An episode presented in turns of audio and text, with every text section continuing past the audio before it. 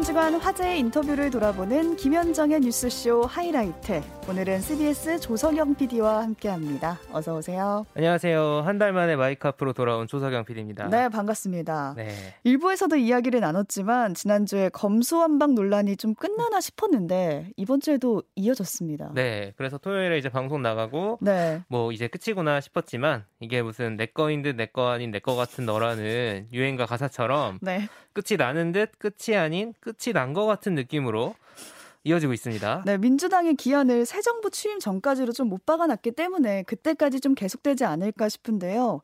이번 주 뉴스쇼에서도 관련된 인터뷰가 있었죠. 네, 사실 제가 지난주에 저희가 방송에서 전해드린 내용이 국민의힘과 민주당이 박병석 국회의장의 중재안에 합의를 했다. 네. 였는데 국민의힘에서 이제 그 사이에 국민적 반발을 이유로 합의를 번복하면서 필리버스터도 다시 이루어지고 음. 또뭐 동물국회 아니냐 이런 얘기 나올 정도로 갈등 상황이 계속됐습니다. 결국 민주당과 정의당이 합의한 안이 지금 국회 본회의에 상정이 돼 있고요. 오늘 이제 처리가 될지 아마 되겠죠? 그런 상황이고 대체 그런데 이게 우리 국민들의 삶과는 무슨 상관이냐? 그렇죠. 검수완박 되면은 무엇이 바뀌는 거냐? 어, 이런 설명을 저희가 좀 듣고 싶어서 실제로 장애인이나 아동처럼 취약한 범죄 피해자들을 법률적으로 지원해 온 그러니까 실제로 재판을 피해자 입장에서 변호하시는 분들이죠. 재판 상황에서 김예원 변호사에게 설명을 들어봤습니다. 장애인권법센터 김예원 변호사 연결이 돼 있습니다. 아, 김예원 변호사님 안녕하세요. 네, 안녕하세요. 우리 국민들하고 연결된 문제, 서민들하고 연결된 부분이 어떻게 바뀌는지를 지금부터 쉽게 사례를 들어서 설명해 주시겠다는 건데, 뭐 제일 우려되는 부분부터 그러면은 짚어볼까요? 어, 이거를 말씀드리기 전에 지금 너무 어렵잖아요. 이거 어려워요. 형사 뭐 이런 것들이 너무 어려워서 예. 제가 그 제도의 흐름을, 흐름을 조금 쉽게 설명을 해드릴게요. 예. 그 우리가 2021년, 그러니까 작년 이전에 2020년까지는 음. 모든 경찰에서 하는 모든 사건이 다 검사가 다시 보고 결정을 해야 됐어요. 그 결정을 불기소 결정이랑 기소 결정이라 했거든요. 음, 이런 음. 말을 많이 들어보셨죠. 그렇죠, 그렇죠. 예. 네, 그래서 요때는 모든 사건을 검사가 수사 지휘할 수 있었어요. 그래서 기한이 똑바로 지금 체크되고 있는지 공소시효 안 넘겼는지 이런 것들이 철저히 관리가 됐었는데요. 네. 2019년 민주당이 주도한 패스트 트랙으로 검경 수사권 조정이 있고 그게 2021년부터 시행이 되면서 예. 뭐 그때 원래 안은 어떤 거였냐면 경찰은 수사해라. 음흠. 검찰은 수사 지휘 똑바로 해라. 그래서 음. 기소 잘해라. 요거였거든요. 네. 그런데 막판에 갑자기 검찰에 육, 야 너네 수사 잘하니까 6대 범죄는 아직 너네가 수사해라고 남겨두면서 어느 순간 갑자기 모든 민생 사건 포함한 모든 서민 사건 전체에 대한 검찰의 수사 지휘권이 날라가요. 어. 그러면서 검찰 경찰이 일차적인 수사 종결권을 가지게 됩니다. 그때 태어난 말이 처음 들어보신 분도 많이 계실 텐데 불송치 결정이란 말이에요. 불송치 결정, 네, 수사 네, 종료권이란 걸 경찰이 가지게 됐다. 그렇죠. 예, 그래서 불송치 결정이란 말이 그때 탄생하게 되는데 음. 그래서 이때 수사 지휘가 날아가면서 부실 수사나 과잉 수사에 대한 검찰의 통제 기능이 이때 없어졌거든요. 그러니까 그 경찰이 들여다보다가 이거는 뭐 네. 얘기 안 되네 하고 그냥 송치 안 해도 그러니까 덮어 버려도 아, 그렇죠, 그렇죠. 된다는 종결권을 갖게 됐다는 거죠. 네, 2021년부터 이미 그렇게 되고 있고요. 예. 그래서 이게 검찰 통제 기능이 없어져서 어떡하냐 했더니 요거를 보완하고자 만든 제도가 이의 신청 제도라는 거예요. 예. 그래서 예. 아, 제가 이거 고소했는데 왜 이게 죄가 안 된다는 거예요. 음. 이러면서 이거를 경찰에 이의 신청을 하면 그 사건은 이제 끌고 가는 거죠 검찰에 그건 무조건 가게 돼 있는 그런 네. 구조가 됐고요. 그 이의 신청은 누가 할 수 있어요? 이의 신청은 지금 현재는 어, 고소인 고발인 할 것 없이 다할 아, 수 있게 되는데 사건 다 관련된 그래서, 사람들. 예, 예. 그래서 제가 이번에 그 검수완박 법안 관련해서 서민 민생 사건과 직접적으로 관련 있는 두 부분을 쉽게 설명을 드릴게요. 네. 첫 번째가 지금 말씀하신 그 이의 신청 부분인데요. 예. 이게 지금 어떻게 바뀌냐면 경찰에서 불송치 결정을 했을 때 그거를 고발한 사람 있죠. 네. 그 사건을 고발. 음. 고발은 내가 직접 당하진 않았지만 옆에서 봤을 때 야 저건 아닌데 그렇죠. 해가지고 수사기관에 알려주는 거잖아요. 그렇죠. 그 사람은 이의 신청을 못 해요. 어, 그러면 어떻게 되냐면 경찰이 불송치를 하면 그게 확정 판결이랑 똑같아요. 그 사건을 살릴 수 있는 방법이 아무것도 없어져요. 아, 예를 들어서 되게 네. 아, 그 굉장히 취약한 계층의 뭐 아동이에요. 아동이 피해 당하는 걸 우리 김리원 변호사가 보고 계시다가 고발을 했어요. 제3자지만. 네. 근데 네. 경찰이 수사하는 거 보니까 뭔가 그 좀 이상해요. 불송치가 된 게 이상해요. 그래서 이거 이의 신청하려고 그래도 이제 김리원 변호사는 못 하시는 거네요. 네, 못 하고요. 그 아동이 아동이 자기 스스로도 이의 신청할 수 없는 경우가 많잖아요. 그래서 예를 들어 말씀하신 것처럼 장애인 거주시설에서 장애인이 학대당하는 걸 보다가 네. 공익신고자가 고발을 했다. 예. 아니면은 그 어떤 시민단체에서 어떤 기업이 환경오염을 막 하는 걸 봤는데 아니다 싶어서 그걸 고발을 했어요. 예. 아니면 뭐 텔레그램 방 이런 데 들어갔는데 아동 성착취물을 공유하는 사람들을 발견한 거예요. 음. 그래서 피해자가 누군지는 불분명하지만 이건 진짜 아니지 않나 해서 그거를 막 캡처해가지고 그 고발을 했어요. 네. 이런 사건들에 대해서 경찰이 불송치를 하면 이걸 다툴 방법이 전혀 없어집니다. 음. 이게 어떤 문제가 있냐면 음. 고소는 그래도 고소라는 말이 뭔 뜻인지 알고 네. 자기 시간을 내서 그걸 할 수 있는 사람들이 하는 거고요. 자기 일 고발- 예. 그렇죠. 고발은 그것도 못하는 사회적 약자 사건이 많아요. 그래서 예. 아니면 피해자가 다수인 공익적인 사건이 많은데 대체 무슨 이유로 이 음. 고발인에 대한 이의 신청권을 하루아침에 날린다는 건지 이해가 도저히 안 되는 거죠. 왜냐하면 어. 헌법에 따르면 피해자가 재판 절차 진술권이라는 게 있거든요. 네.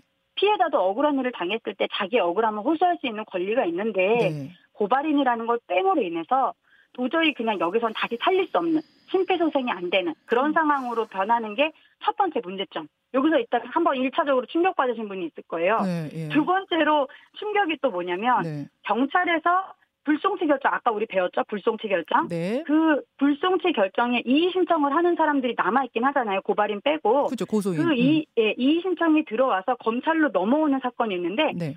그 검찰은 그렇게 받은 사건은 경찰이 딱 본 그 동일성의 범위 내에서만 보완수를 하래요.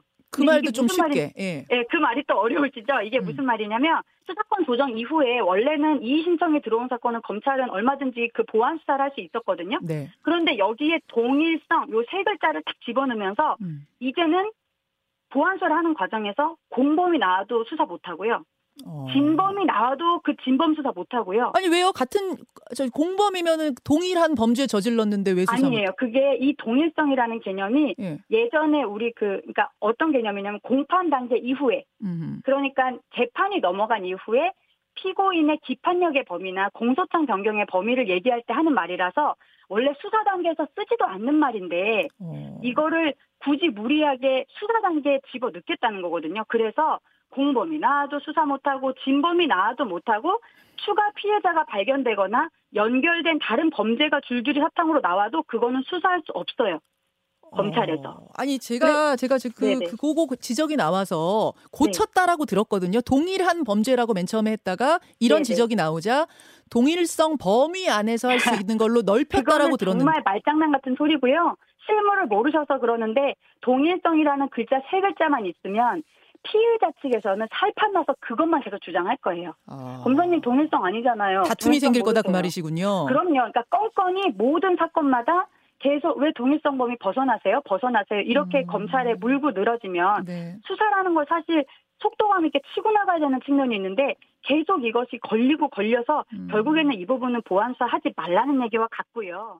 네, 4월 29일 금요일에 있었던 김예원 변호사의 인터뷰였습니다. 지금 정치권의 논란은 1%의 권력층에 대한 얘기고 99%에게 적용되는 문제는 이런 거다라고 뭔가 정확히 설명해 준 부분이 지금까지 어떤 설명보다 저는 가장 명쾌하게 들렸거든요. 왜냐하면 그게 이제 이 뉴스가 나와 와닿는 지점이기 때문이죠. 그렇죠. 이 검수완박 법안이 국민들에게 나에게 음. 어떤 영향을 끼칠 건지가 중요한 거니까요. 그렇죠. 물론 이제 이 법안에 찬성하시는 분들은 그날 네. 방송 나갈 때도 이제 댓글도 그랬고 김예원 변호사의 의견에 비판적인 반응도 많이 보이셨습니다. 왜냐하면 음. 사실 이 법안의 추진 자체는 또 그 자체로 근거가 있고 논리가 있거든요. 근데 이제 김예원 변호사가 인터뷰 도중에 실무에서 벌어지고 있는 일, 현장에서 벌어지고 있는 일 이런 표현을 자주 사용을 했어요. 그러니까 법안에 써 있는 내용들이 법조문만 가지고 판단을 할 게 아니라 이미 2년 전에 검경 수사권 조정을 통해서 한번 개혁이 이루어졌는데 네. 그게 과연 현장에서 어떤 영향으로 나타나고 있는가 이제 그런 부분들을 많이 설명을 해준 거죠. 이 검찰의 권한이 너무 세다는 사람들이나 그렇지 않다 필요하다라는 사람들이나 다 논리가 있고 근거는 있습니다. 그럼 사실 이제 양쪽에서 서로 제기하는 문제점들을 보완할 방법을 각자 가지고 와서 네. 자, 니께 낫냐 내께 낫냐 이렇게 토론을 한 다음에 대안을 가지고 논쟁을 해야 되는데 그게 정치가 할 일이죠. 그렇죠. 그러라고 사실 국회의원들 뽑는 거 아니겠습니까? 예. 그냥 한쪽은 무조건 된다. 한쪽은 무조건 안 된다 식으로 지금 대립을 하고 있는 상황이 끝난 듯 끝난 듯 끝나지 않게 이어지고 있어서 참 답답하죠. 이번 주말부터 다음 주 초까지는 뭔가 법안이 처리되는 분위기긴 한데 과연 이대로 끝이 날지는 모르겠습니다. 한편 인수위에서는 국민 투표를 하자고 주장을 하고 있습니다. 네, 그래서 이제 국민의힘에서도 국민투표 필요하다는 얘기가 나오고 있고요. 네. 하지만 이제 이 국민투표법이 위헌 상태다. 뭐 해외 거주하시는 분들의 투표권 문제가 있어가지고 위헌 상태인데 대체 입법이 되지 않아서 지금 그 상태 유지되고 있다는 점 때문에 또 정치권에서 논란이 이어지고 있습니다. 그리고 이 사안 자체가 그러니까 검찰의 수사권을 유지하느냐 마느냐가 과연 국민투표 대상이냐를 음. 가지고도 찬성하시는 분들은 당연히 국가의 안위와 관련된 일이니까 대상이다. 반대하시는 분들은 아니 이게 무슨 국가 안위와 관련된 일이냐. 이제 대립이 이어지고 있는 상황이고요. 네. 어, 이 얘기를 뉴스쇼에서 민주당 설훈 의원과 국민의힘 김기현 의원이 토론으로 풀어낸 내용이 있어서 같이 들어보시겠습니다. 국민 투표에 대한 얘기예요. 먼저 제시한 사람은 당선인 비서실장인 장재원 의원이었어요. 사실 처음에 이, 이 얘기가 나왔을 때 저는 뭐 당하고 당선인하고 다 얘기된 건가 했더니 당하고 얘기된 건 아닌 것 같더라고요. 근데 지금 국민의힘 입장은 지금 당 입장은 정해졌습니까? 이 국민 투표에 대해서? 저희들이 당에서 이 문제를 뭐 지금 공식적으로 의논한 건 아닌데요. 네. 저는 당에 그 논의하는 거- 뭐 여러 가지 의사 결정하는 과정에서 이 문제에 대해 적극적으로 긍정적으로 검토한다고 긍정적으로? 얘기하고 있고요. 어. 이게 사실 국민의 뜻이 완전히 다른데 국회가 다수당이 절대 다수당이 예, 아, 그 설명은 다시 안 다르게 한다면 예, 예, 예. 이 문제를 국민들에게 의사를 물을 수밖에 없는 거예요. 왜냐하면 이건 국민들의 실생활을 사실 어마어마하게 영향을 주는 거죠. 가령 좀 전에 막그 보도 보- 예, 그 그건 언론가 다시 안 하셔도 될것 그러니까 같아요. 시간이 그런 지금 형태로 부족해서. 자, 할수 있다 쪽이 김기현 의원이시고 할 수 있다고 보고 할 수도 해야 있고 해야 된다고- 된다고 해- 보고. 해야 된다고 자, 생각합니다. 서른 의원님. 헌법에 우리 헌법에 72조에 국민투표에 관한 조항이 있지 않습니까? 예. 그게는 어, 대통령이 필요하다고 인정할 때는 외교 국방 통일 기타 국가 안위에 관한 중요 정책을 국민투표에 붙일 수 있다. 이렇게 됐습니다. 네. 물론 이거는 외교 국방 통일하고는 상관이 없습니다. 기타 국가 안위에 관한 거라고 판단하고 살라 할 터인데 기타 기타 국가 안위에 관한 이야기일까요? 이건 기소 수- 검찰의 권한 중에서 기소하고 수사하는 걸 분리하는 내용입니다. 이게 무슨 국가 안위에 관한 겁니까? 그래서 첫째로 헌법 규정 조건하고 안 맞다. 국가 안위에 들어가지 않는다, 이 않는다 말씀이세요? 이거죠. 그리고 차, 차라리요. 국가 안위에 들어가는 부분은 국가 안보에 관한 부분은 청와대를 옮기는 문제는 굉장히 중요한 국가 안위에 관계는 얘기를 생각합니다. 정말 꼭 국민 투표를 하고 싶다면은 예. 나는 청와대 옮기는 문제를 가지고 국민 투표 붙이는 게 맞다고 생각해요. 그럼 두 가지 다 하자 그 말씀이세요? 좀두 가지 할 필요 없어요. 하나 하나 하자 이거예요. 하, 하나 하나 하자. 예, 하나 하나 하자는 게 맞는데 6일 지방선거에서 두 개 다 올리자. 두 개 다 올려가지고 어. 저는 그렇게 생각하는데 그런데 이걸 하고 나면은 결과를 책임져야 합니다. 과거에 2011년인가요? 예. 지금 서울시장 오세훈 씨가 그 당시 서울시장을 있으면서 무료급식 문제를 가지고 국민투표 저 서울시민 투표에 붙였습니다. 그게 성사가 안 돼가지고 그거로 인해서 물러났습니다. 마찬가지로 이게 국민투표가 부결되거나 결과가 안 좋은 쪽으로 놓으면 책임져야 합니다. 물러나시겠어요? 자, 김기현 의원님. 그런 국민투표입니다. 함부로 할 수 있는 사안이 아니라고 봐요. 말씀을 좀 드릴까요? 예, 하십시오. 그 기타 국가 안위에 관한 중요 사안인데요. 이게 대한민국 그헌 대한민국이 수립된 이후 74년 동안 지켜져 왔던 원칙, 이 수사권에 관한 원칙, 기소권에 관한 원칙 자체가 지금 이게 완전히 무너져 버렸습니다. 국민들의 실생활에 어마어마한 혼란이 야기될 것이 명확합니다. 제가 정말 확실하게 얘기하는데 이 형태로 검찰청법, 형소법 민주당이 하겠다는 대로 통과시켜 나면 어마어마한 혼란이 현장에 생기고 국민들이 엄청난 피해를 입게 될 텐데 이것은 대한민국 헌법이 예정하고 있는 헌정 질서를 흩뜨러뜨리는 국가 안위에 관한 사항이다. 그야말로 국가가 흔들흔들할 상황이다. 국가의 기강이 흔들린다. 어. 라는 차원에서 당연히 그 대상이 되는 것이고 그 대상이 되는지 어떤지 여부는 국민이 판단합니다. 국민들이 대상이 된다고 생각하면 그거 안 된다고 이- 이렇게 통과시키면 안 된다고 할 것이고 대상이 아니라 그러면 아, 민주당 말이 맞다고 할 거니까 그 국민이 판단하시면 되는 것이고요. 그 둥- 국민투표법 14조 1항 예, 예. 이 헌법 불합치 판정이 나서 지금 그 국민투표법을 작동시킬 수가 없다라는 그 주장에 대해서 어떻게 보십니까? 그 주장도 허위 주장이고요. 10, 14조 1항이 다 무효가 된 게 아니고요. 예, 예. 14조 1항 중에 투표인 명부를 작성하는데 예. 재외 국민 그러니까 우리 해외 교포들이 그 거소 신고를 국내에 하도록 돼 있는 그게 위헌이다거든요. 예. 그리고 그거 안 하고 그냥 또 다 해외 국민들 다 투- 투표 명부에 등재하면 되는 것입니다. 아, 다 하게 해주면 되는 그거 거예요. 하면 됩니다. 투표권을 왜 제약하느냐 하니까 그 해- 해외 국민들 투- 투표권 드리면 되는 것이죠. 근데 법 개정 안 하면 국민투표 못 한다고 판정 난 거 아니었어요? 누가 그렇게 판정했습니까? 어. 자. 선관위는 그렇게 할 권한이 없습니다. 아, 자, 선관위 제가, 자. 제가 말씀을 좀 선관위는 실무적 차원에서 판단한 자, 거이기 저- 때문에 마무리 마무리 마저 예, 하고 그렇게. 드리겠습니다. 예. 선관위는 선거 관리를 하는 것이지 선거가 되는지 안 되는지 판정하는 권한이 있는 것이 아니고요. 절차상으로 문제가 되는 것은 필요한 보완하면 되는 거니까 아, 하루만 하면 해결이 됩니다. 알겠습니다. 서 의원님. 자, 국민투표법 14조 1항이 위헌 사- 판결이 난 건 다 알고 있습니다. 따라서 이 국민투표법을 바꿔야 합니다. 법 바꾸는 건 국회에서 할 일입니다. 안 바꿨습니다. 첫째 그게 문제고 그다음에 실무적으로 선관위에서 안 된다고 한 이유- 이유는 법, 법이 안 바뀐 상태이기 때문에 안 된다는 기본적인 입장이 있고 그리고 만일에 6월 1일 이 국민투표를 한다면 물리적으로 불가능해요. 선거 맹부 고치고 이거 선거법 고치고 선거 맹부 고치고 더군다나 국내에서 하는 것도 아니고 해외에서 하는 건데 이런 조건들을 한다면은 현실적으로 불가능한 이야기고 따라서 안 된다. 법도 잘못돼 있고 법을 고쳐야 되고 현실적으로 안 되는 부분에서 안 된다고 얘기한 건데 그게 무슨 뭐 월권이고 이런 얘기가 나옵니까? 자, 저 30초씩, 실무적 차원에서 판단한 건데. 30초씩 더 드리겠습니다. 이미 대통령 선거 때 재국민 투표 다 했습니다. 그 투표의 명부 그대로 다 살아 있습니다. 그냥 간단하게 손보면 되는 것이니까 절차상 전혀 문제가 없고요. 아니 꼼수 회기 쪼개기까지 하면서 온갖 꼼수를 다 동원해 가지고 검수완박법은 이렇게 날치기 처리하는데 요 조문 한두 줄 됩니다. 두줄 되는 조, 조항 고치는데 왜 그렇게 민주당을 인색하고 통과 안 시키겠다는 것인지. 아니 이 국민투표법을요 처음부터 안 고친 사람들이 귀당이에요. 국민의힘이 반대해서 못 고쳤던 거 아니 아닙니까? 우리가 반대해도 지금 다 통과시키면서 아니, 지금 왜 반대했어요? 그때는. 잠시만요. 우리가 뭘 반대를 했습니까? 와, 아니 14년에 반대했던 법이에요 이게. 아니, 지금 우리가 지금 고치려고 했더니 안- 못. 고친다고 한 거 아니에요. 서 의원님, 서 의원님 잠시만요, 김 의원님. 네, 4월 29일 금요일에 있었던 민주당 서른 의원, 국민의힘 김기현 의원의 토론 들어봤습니다. 이 토론 분위기를 보니까 쉽게 합의가 될 것 같진 않아요. 네, 합의의 합자도 보이지 않는 네, 토론이죠. 그렇습니다. 이게 앞서 말씀드린 것처럼 무조건 된다랑 무조건 안 된다 식으로 붙다 보니까 음. 타협점이 안 보이는 거죠. 사실 원래 정권 출범 초반에는 지금 이제 지금이죠 사실 아직 출범하진 않았지만 그 인수위 기간과 이제 출범 후 어느 정도는 허니문 기간이라고 해서 여야가 서로 협치하는 분위기가 있는데 음, 지난 3월 대선에서 워낙 적은 표차로 승부가 갈려서 0.73% 포인트 차이 아니었습니까? 네. 또 6월 1일에 바로 지방선거가 있다 보니까 지금 양당이 대립하는 이슈가 계속 이어지고 있거든요. 그렇죠. 허니문은 무슨 네. 계속 대선이 이어지고 있는 듯한 분위기예요. 대선 시즌 2다 이런 네. 얘기 나오고 있는 거죠. 양당의 진영 갈등이 계속되다 보니까 이 상황 자체를 해소할 수 있는 그러니까 국민들 입장에서는 좀 미래를 바라보려면 정치권이 뭔가 변화를 만들어내는 모습을 보고 싶은데 그게 안 나오고 있기 때문에 정치권 전체에 대한 약간의 부정적인 그런 감정들이 생기는 것 같고요. 좀 갈등에만 치중하고 있는 그런 상황들이 좀 안타깝기도 합니다. 네, 이런 갈등의 갈래가 한쪽은 검수완박이라면 한쪽은 인사청문회가 있는 것 같아요. 그러니까 윤석열 정부의 초대 내각 인사청문회에서도 갈등이 계속해서 이어지고 있습니다. 네, 한덕수 총리 인사청문회가 사실 한덕수 총리 임명 얘기 나왔을 때 저희 네. 방송에서도 여러 번 설명을 드렸지만 이거는 통과를 염두에 둔 인사다. 노무현 정부 때 국무총리 하셨던 분이니까.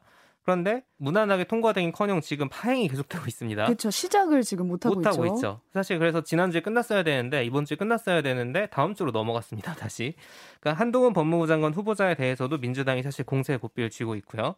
여기에 정호영 복지부 장관 후보자, 김인철 교육부 장관 후보자, 추경호 기재부 장관 후보자에게는 이른바 아빠 찬스 논란이 네. 계속 제기되고 있고요. 누구 한 명도 쉬운 사람이 없어요. 없습니다. 네. 관련해서 이제 대학 교수들이 자녀들을 논문 저자로 등록하는 문제에 관해 심층 취재를 이어온 셜록의 박상규 기자 인터뷰가 있었는데 같이 한번 들어보시죠.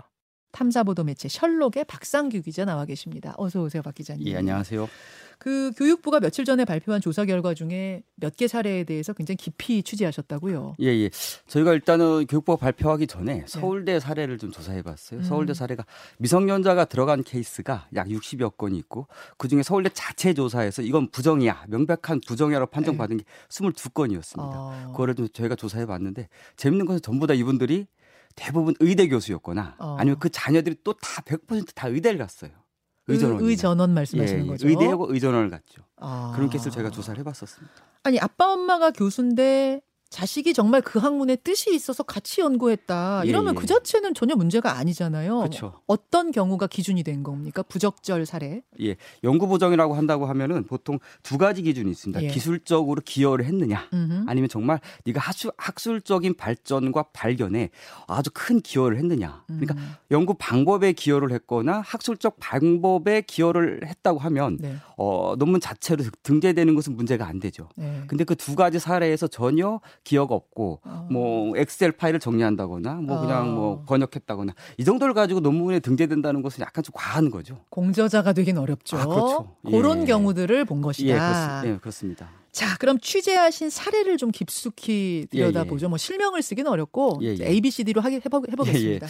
그 대표적으로 좀 저희가 말하고 싶은 분이 있는데 서울대 농생명과학대 A 교수라는 분이 계십니다. 농업생명과학대 A 교수. A 교수. 예, 예. 이분이 자녀가 이제 그뭐 영인 외고에 다녔었는데 네. 자기 자녀하고 자기 또 그 자녀의 친구를 같이 동료 교수 논문에 등재를 부탁을 해요. 왜 동료 교수한테 부탁을 했냐? 음. 이 교수는 이미 알고 있었어요. 자기가 아 내 논문에 넣으면 문제가 되니까 어, 네 이름에 좀 넣어줘. 근데 동료 교수 논문에 넣, 이름을 넣은 정도가 아니라 실제적으로 이 논문 책임자는 자기인데 네. 그냥 네가 논문 책임자로 하고 어. 내가 책임자 하면 좀 문제가 되니까 난 빠져. 아, 난 빠지고 네가 좀 해줘. 네, 네 이름 좀 빌려줘. 동료 교수 이름 빌려가지고 세상에. 자기 자녀와 딸 자기 자녀 또 친구를 같이 넣어요. 근데 나중에 문제가 되잖아요. 예. 서울대에서 조사를 했더니 그러면 이 부탁을 받은 B 교수가 문제가 되죠. 왜냐하면 이 논문 조- 책임 저자한 자기 자기니까 사실 자기는 이름만 빌려준 건데. 그러니까 박상규 기자가 쓴 논문인데 예. 박상규 기자는 빠지고 난 빠진 거죠. 그 박상규 교수는 빠지고 김현정 교수 이름으로 든 거예요. 예, 근데 아무것도 안 징계를 한. 예 징계를 해- 하려고 되니까 김현정만 징계를 하게 되는 거죠. 그런 경우가 벌어지는 겁니다. 기상천외하네요. 예. 기상천외하네. 또또 어떤 사례? 그럼 또 이제 또 서울대 또 교수가 네. 자기 자녀하고 자기 자녀를 논문에 넣었는데 무려 세 건의 논문을 넣었습니다. 그것도 뭐냐면 은 자기 또 학부 때 가르쳤던 학생이 음. 나중에 서울대 교수가 됩니다. 예. 학- 자기 제자가 교수가 된 거죠. 예, 예, 예. 뭐 어떻게 보면 위계 관계가 있는 거죠. 이 사람한테 부탁을 합니다. 아. 야, 네 논문에 좀 넣어줘. 내 딸 좀. 내 아들 좀 넣어줘.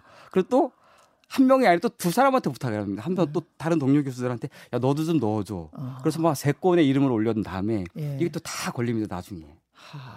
근데 이 교수들이 전부 다 알고 있었던 거야. 이게 나중에 내가 아버 그 부녀 관계가 들 저기 들키면 문제가 된다는 것을 아니까. 이미 알고 있었던 아니까. 거죠. 예. 그러면은 그, 어, 그 부탁을 받은 그 교수는 예. 안 한다고 하면 안 돼요. 나 못해, 못하겠다. 이렇게는. 어, 그렇게 하면 좀 뭔가 좀 이렇게 그렇게 한다는 것은 도덕적으로 우리 시민들의 기준인데 그렇게 대부분 안 합니다. 그냥 다 받아들이고 나중에 자기 자녀도 또 어디 부탁할지 모르니까. 예, 그러나요? 그렇죠. 서로 좀 뭔가 일명 그게 바로 논문 품앗이죠. 이런 문제가 하도 많아가지고 이제 예. 대학 입시에서는 아예 논문 안 봅니다. 제외됐어요. 예. 그리고 아시겠지만 일반 대학 졸업한 뒤에 진학해서 의사가 되는 길이었던 그 의전원 의학 전문 대학원 제도 폐지됐습니다.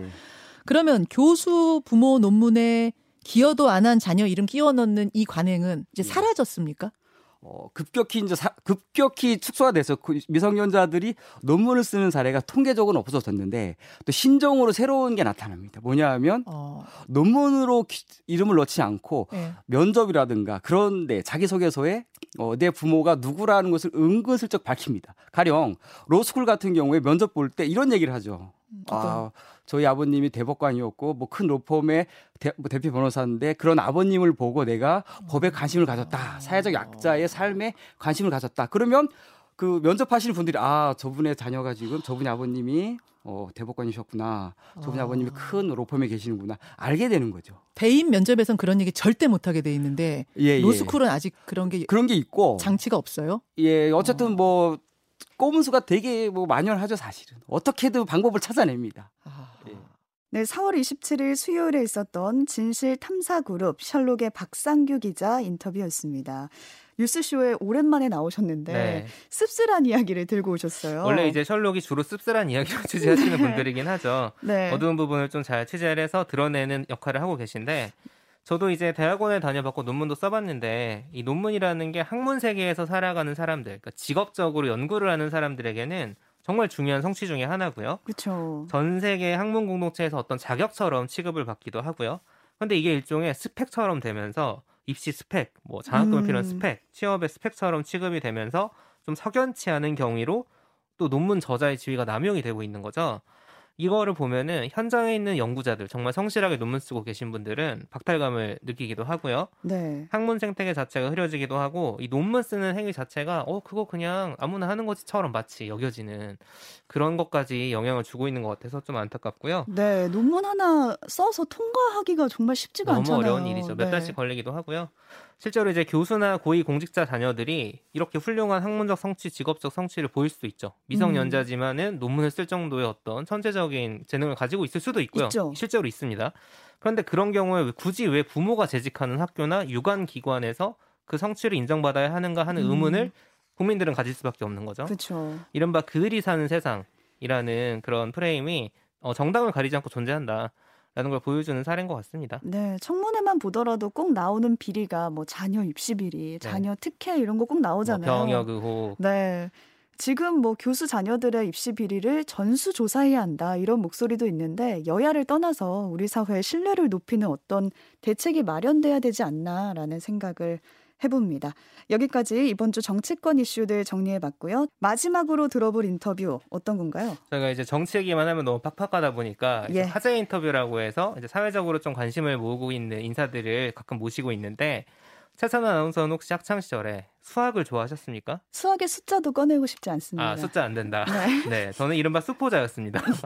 수학을 포기한 사람. 네. 이런 수포자들을 위한 인터뷰가 이번 주 뉴스쇼에서 있었어요. 네, 소위 수포자들의 멘토라고 불리는 음. 정승재 강사라는 분인데 EBS에서도 강의를 하고 계시고요. 어, 이분의 인터뷰를 한번 들어보겠습니다. 정말 다양한 학생들, 특히 인터넷으로 강의를 하시니까 정말 많은 학생들을 만나보셨을 텐데, 예. 어, 아, 제 얘기를 하자면 저는 전형적인 문과생이에요. 예. 그래가지고 뭐 수학 열심히를 했는데, 예. 수포까진 아니었지만, 예. 열심히 한 것만큼 늘 나오지 않는 학생. 맞아요. 대부분 그래요. 끝까지 수학이 좋아지지 않고 음. 학창 시절을 마무리한 학생. 맞아요. 아, 수학 머리는 타고나는 거예요. 타고나는 건 맞아요. 그러니까 어. 제가 수업하다 보면 와, 이 학생이 정말 요거 한 가지를 가르쳐 줬는데 거의 열 가지를 이해하고 있구나. 정말 깜짝깜짝 놀랄 만한 친구들 되게 많거든요. 어. 그러니까 그런 친구들이 수학에서 만점 받을 확- 확률이 훨씬 더 높아지고 예. 같은 시간을 투자했을 때 점수가 잘 나올 확률이 훨씬 더 높죠. 그런데 음흠. 오해를 하는 게 예. 국가가 수능 시험, 수학 시험을 보는 거는 수학적인 천재들을 뽑기 위한 게 아니에요. 어. 그러니까 우리 제가 운동 되게 못 하거든요. 아, 그러세요? 예, 운동 신경이 꽝인데 예, 예. 그렇다고 해서 우리 체육 시험 옛날에 봤을 때 예. 뭐 배구 시험 같은 거 보면 이렇게 토스 10개 하면 만점, 그렇죠. 줄넘기 50개 하면 만점, 40개면 뭐 90점 막 그렇죠, 이러잖아요. 그렇죠. 그게 타고난 운동 신경이 없더라도 연습하면 되잖아요. 되죠. 그 정도의 수준인 거예요. 아. 그러니까 수학적 머리를 타고나는 거는 유리한 건 맞던데 예. 절대적인 기준이 될 수는 없다. 선생님은 타고나셨어요? 아니요, 저 안 타고났어요. 중학교 첫 번째 중간고사 시험을 봤는데 아직까지 기억나는 게 56점. 어. 정말 충격적이었죠. 수학 56점을 맞으신 적이 있다고요, 선생님이? 맞아요. 그래서 와. 그러니까 제가 왜 그랬느냐를 생각해 보면 어. 너무 이해가 안 되고 당장 시험을 봐야 되니까 문제 풀이 방법을 막 외우기 시작을 한 거예요. 음, 음, 네, 네. 이유는 모르고 아직까지 기억나요. 막 네. 플러스 플러스 플러스 플러스 마이너스 마이너스 이게 뭐냐면 양수랑 음수랑 곱하면 음수고 이걸 외웠다니까요. 아, 네. 너무나 당연한 거고 양 개념, 음 개념만 알면 너무나 쉬운 이야기인데 네. 그거를 모든 거를 다 외우기 시작한 거죠. 어. 그러니까 흔히 우리 얘기하는 거 있잖아요. 무슨 뭐 정석 해가지고 그렇죠. 거기에 이제 필수 예제. 예. 이 문제는 어떻게 풀고 이거는 어떻게 푼다 그 정도. 예. 그러니까 유형 공부는 학생들이 대단히 많이 하는데 음. 정작 중요한 생각하는 공부는 한 번도 해본 적이 없는 친구들이 아... 닐까 아. 아니면 기출 유형 분석. 아하. 그러니까 지금까지 출제했었던 것을 가장 빨리 멋있게 푸는 방법에 대해서는 열심히 공부를 하는데 네. 생각해서 자기의 힘으로 풀 생각은 한 번도 하지 않았던. 어. 어떻게 보면 내 힘으로 생각해서 수학 문제를 풀라 그러면 선생님한테 혼났었던. 아, 그렇게 빨리빨리 풀어야 되는데. 예, 빨리 이 풀어야 생각하고 되는데. 있어. 예. 그러니까 오늘도 나와가지고 연습 문제 3번 풀어봐. 네. 나가서 좀 생각하려 그러면 뒤에서 엉덩이 때리고 막 그랬던 맞아요. 기억나잖아요.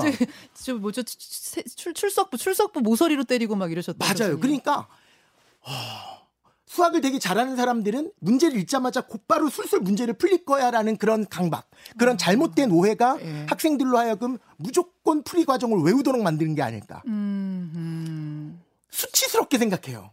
생각 생각을 하는. 거를 생각을 하는 거를 그러니까 학생들 혼자서 문제 푸는 걸 내가 구경하잖아요. 예, 그럼 막 예. 수치스럽게 생각해. 어, 선생님 이런 걸 쳐다보세요. 막 이러면서. 어. 그게 너무나 당연한 과정이고 예. 시행착오를 여러 번 겪어야 되고 예. 아, 이 부분에서 내가 생각하는 게 되게 잘못됐고 예. 이 방법이 있었는데 나는 왜 이렇게 국한돼서 생각을 했을까? 어. 그 과정을 여러 번 함으로써 이제 수학적인 감각이 올라가는 건데 그럼 한 문제 가지고 하루를 씨름해도 어떤 학생은 한 100문제를 푸는데 난 한 문제 갖고 하루 씨름을 해도 그렇게 해서 뭘 깨달으면 그게 낫다는 거예요. 훨씬 나 그게 공부예요. 그게 시, 시간을 낭비하는 게 아니에요. 그런데 고등학교 3학년 학생들은 네. 그렇게 할 수는 없잖아요. 한 문제를 가지고 그렇지요. 하루 종일 공부할 수는 그렇지. 없으니까 그래도 제가 이렇게 얘기를 해요. 예, 예. 이 문제 보통 소위 킬러 문제라고 얘기하는 거. 예. 너 혼자서 못 풀어도 되니까 다섯 번 정도는 15분씩 고민을 해봐. 그러니까 오늘 15분 정도 아, 생각해보고 안 되면 그냥 별표 치고 넘어가면 되는데 뭐가 급하다고 그걸 해설지를 보고 해설 강의를 쳐다보고 어. 그거를 혼자서 생각해내는 그 힘을 기르려고 하는 건데 어허. 무조건 선생님의 도움을 받고 무조건 해설지의 도움을 받아서 예. 아 이건 이렇게 푸는 거구나라고 스스로가 요점 정리를 해서 저 외우죠. 예, 외우죠. 이, 이 문제는 어떻게 풀어야 아니 된다. 어떤 선생님 중에는 그냥 외워 외워 하시는 분들 생각 안 나면 외워 하시는 분도 이- 계셨긴 해요. 나쁜 사람입니다. 정말 정말 나쁘신 분입니다. 아 그래요? 예. 보통 얘기하는 이제 선행학습. 이제 예. 중학생들은 보통 중학교 수학을 공부하지 않거든요. 고등학교 수학을 아, 공부하죠. 제가 그 질문도 드리려고 했어요. 지금 선행을 예. 엄청나게 무섭게 합니다. 초등학생이 고등학교 거 하는 경우도 저 많이 봤거든요. 이거 도움 됩니까 안 됩니까? 지금 현재 대치동에서 일어나고 있는 망국적인 현상입니다, 정말. 아. 초등학교 4학년이 고등학교 1학년 하더라고요. 예, 그 하더라고요. 공포심 때문에 학원에 가면 이제 상담 실장님이 예. 애가 중학교 2학년인데 고등학교 수학을 한 번도 안 하셨. 왜 애를 방치하세요, 어머니? 어쩌실라 그러세요? 이런 것 때문에 남들 다 하는데 혼자서 안 할 수도 없잖아요. 네. 그렇죠. 불안하죠. 그러니까 그런 공포심 때문에 남들 다 하는데 정작 하고 있는 건 뭐냐면 예. 진도 위주의 선행 학습이라는 거예요. 아. 그리고 뭔가를 보여드려야 되기 때문에 학부모님들한테 네, 네. 이 학생이 오늘 배운 거를 완벽하게 푸는 걸 확인하고 집에 보내거든요. 음, 아주 음. 1차 테스트에서 떨어졌다 그러면 10시까지 잡아둬요. 음. 집에 못 가게. 예. 그러니까 학생의 입장에서는 그걸 이해하려고 하겠어요? 아니면 집에 가고 싶으니까 빨리 이 문제를 푸는 방법을 익히겠어요. 집에 빨리 가야죠. 봐줘요. 배도 그거를. 그거를 고2 때까지 하는 거예요. 네, 4월 26일 화요일에 있었던 정승재 강사의 인터뷰였습니다. 수학 문제를 오래 붙잡고 있는 걸 수치스럽게 생각하지 말라. 음. 요즘 애들은 그렇게 생각을 하는데 그게 아니라 어, 문제를 보고 생각을 하면서 수학 감각을 익히는 게 그게 바로 공부다라는 말씀이 저는 되게 와닿았어요. 네, 저도 사실 되게 공감을 많이 했는데 이제 이런 거를 보고 누군가는 공자님 말씀이다.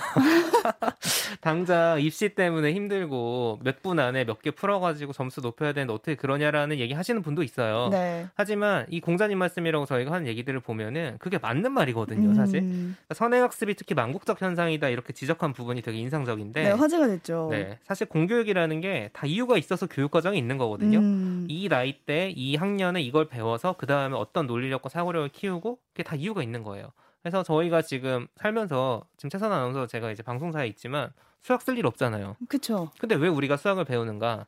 그 수학이라는 거를 익히는 과정에서 어떤 사고력이나 논리력 같은 것들이 우리가 직장 생활을 하고 사회생활을 하는데 필요하기 때문이거든요.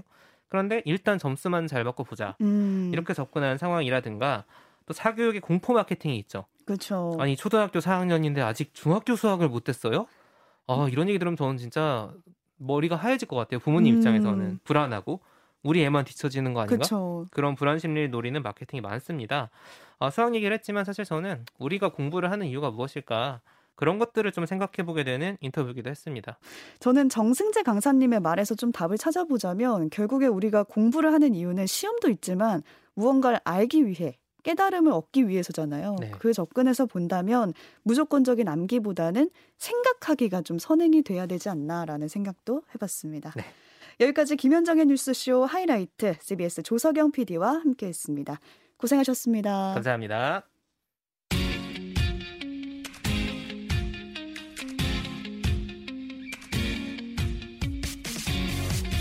네, 4월 30일 최선아의 주말 뉴스쇼. 오늘 준비한 얘기는 여기까지입니다. 거리두기는 이미 해제가 됐고 또 다음 주부터는 실외에서 마스크를 벗어도 되는데요. 이제 슬슬 좀 여행 좀 가볼까 하고 계획한 분들 많으시죠? 한 온라인 숙박 예약 사이트 조사에 따르면 5월에 가장 많은 여행 예약이 이뤄진 국내 여행지는 바로 제주도라고 합니다. 예상하셨다고요? 네, 그렇습니다. 제주도로 떠나고 싶은 마음은 모두 한 마음이 아닐까 싶네요. 오늘 끝곡 태연이 부른 제주도의 푸른밤 들으면서 인사드릴게요. 주말 뉴스쇼 최선아였습니다.